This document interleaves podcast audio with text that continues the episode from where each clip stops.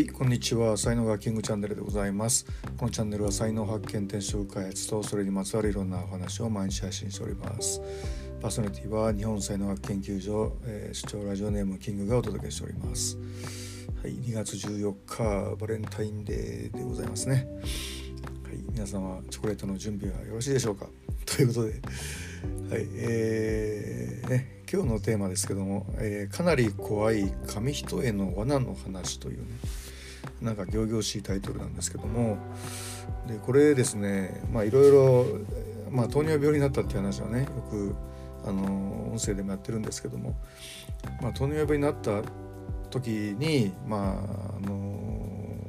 普通のね治療とかではなくて僕はあの薬を一粒も飲まずにあの2つの、えー、やり方えー、ロイヤルタヒチのノニジュースを飲むということともう一つはねスーパー糖質制限っていうね。でこれを3ヶ月でやったんですよね。で本当ねこれ誰にも相談しなかったというかねしたくなかったというかできなかったというかその相談した相手の人がね どれぐらい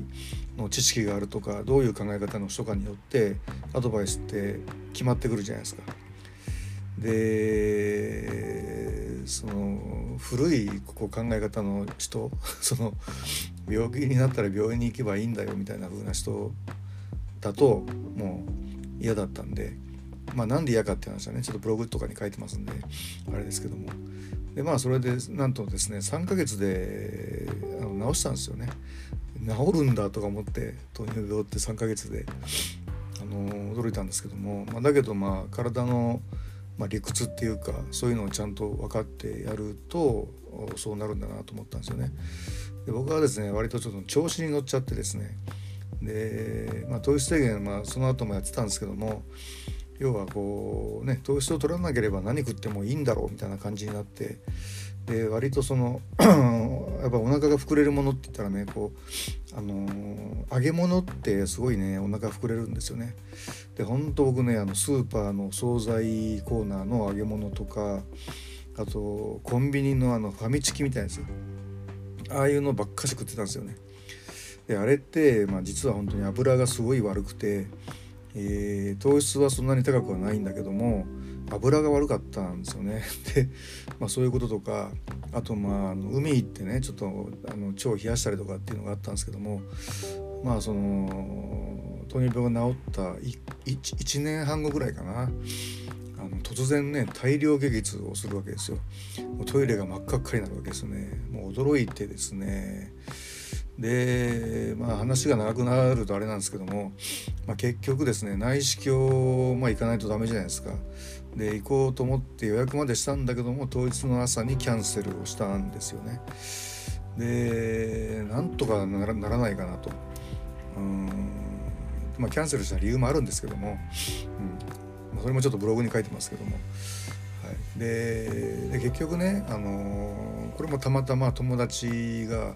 あの西洋五大医療の、あの、オステオパシーっていうのをねやってるっていうのはちょっと怪しいじゃないですか。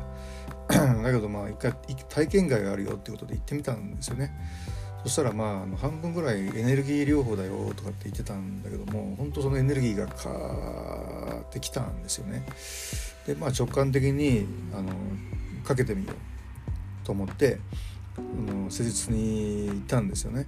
そしたらなんとですねあの1回の施術であの大量下血がピタッと止まるんですよ。止まったんですよね。うんまあ、そこには結局1年ぐらい通ったんですけども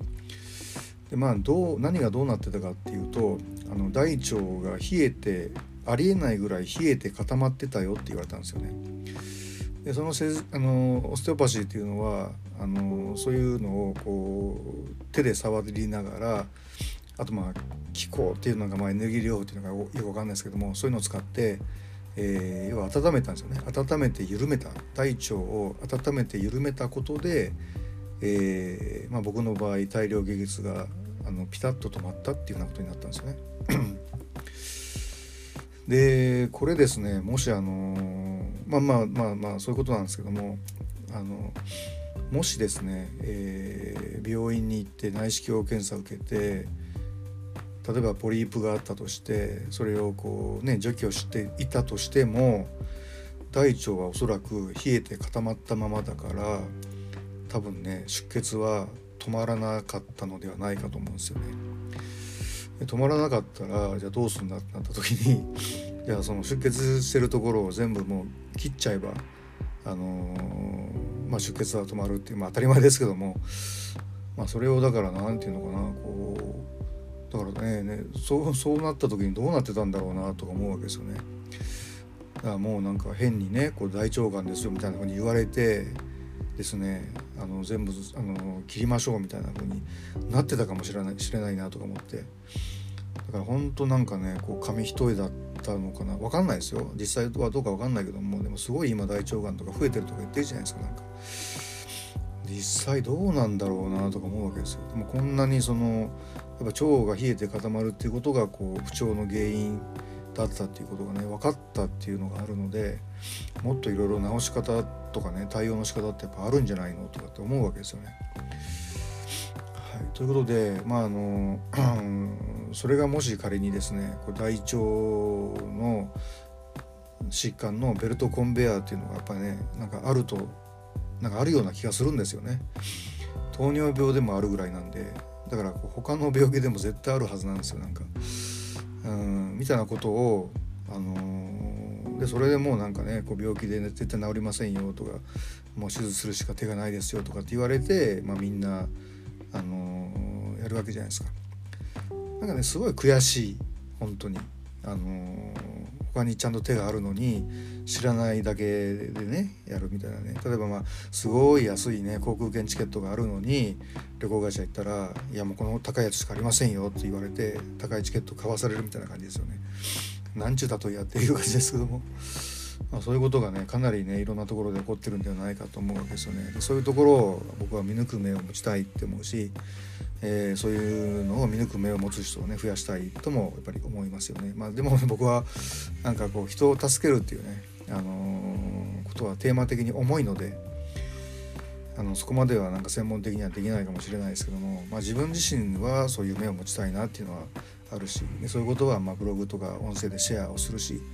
まあ、それを受けて、あの、まあ、結果的になんか助かる人とかが増えてくればいいなとは思いますよ。はいということでちょっと長くなったかもしれませんが 今日はこれぐらいにして、えー、音声は終わりたいというふうに思います、えー、最後までお聴きいただきありがとうございました、えー、いいねフォローレターメッセージなどいただけますと大変、え励みになりますのでよろしくお願いいたします。口とか持ってね。それの学マスターのキングでした。それではまた明日お会いいたしましょう。ありがとうございました。Have a nice day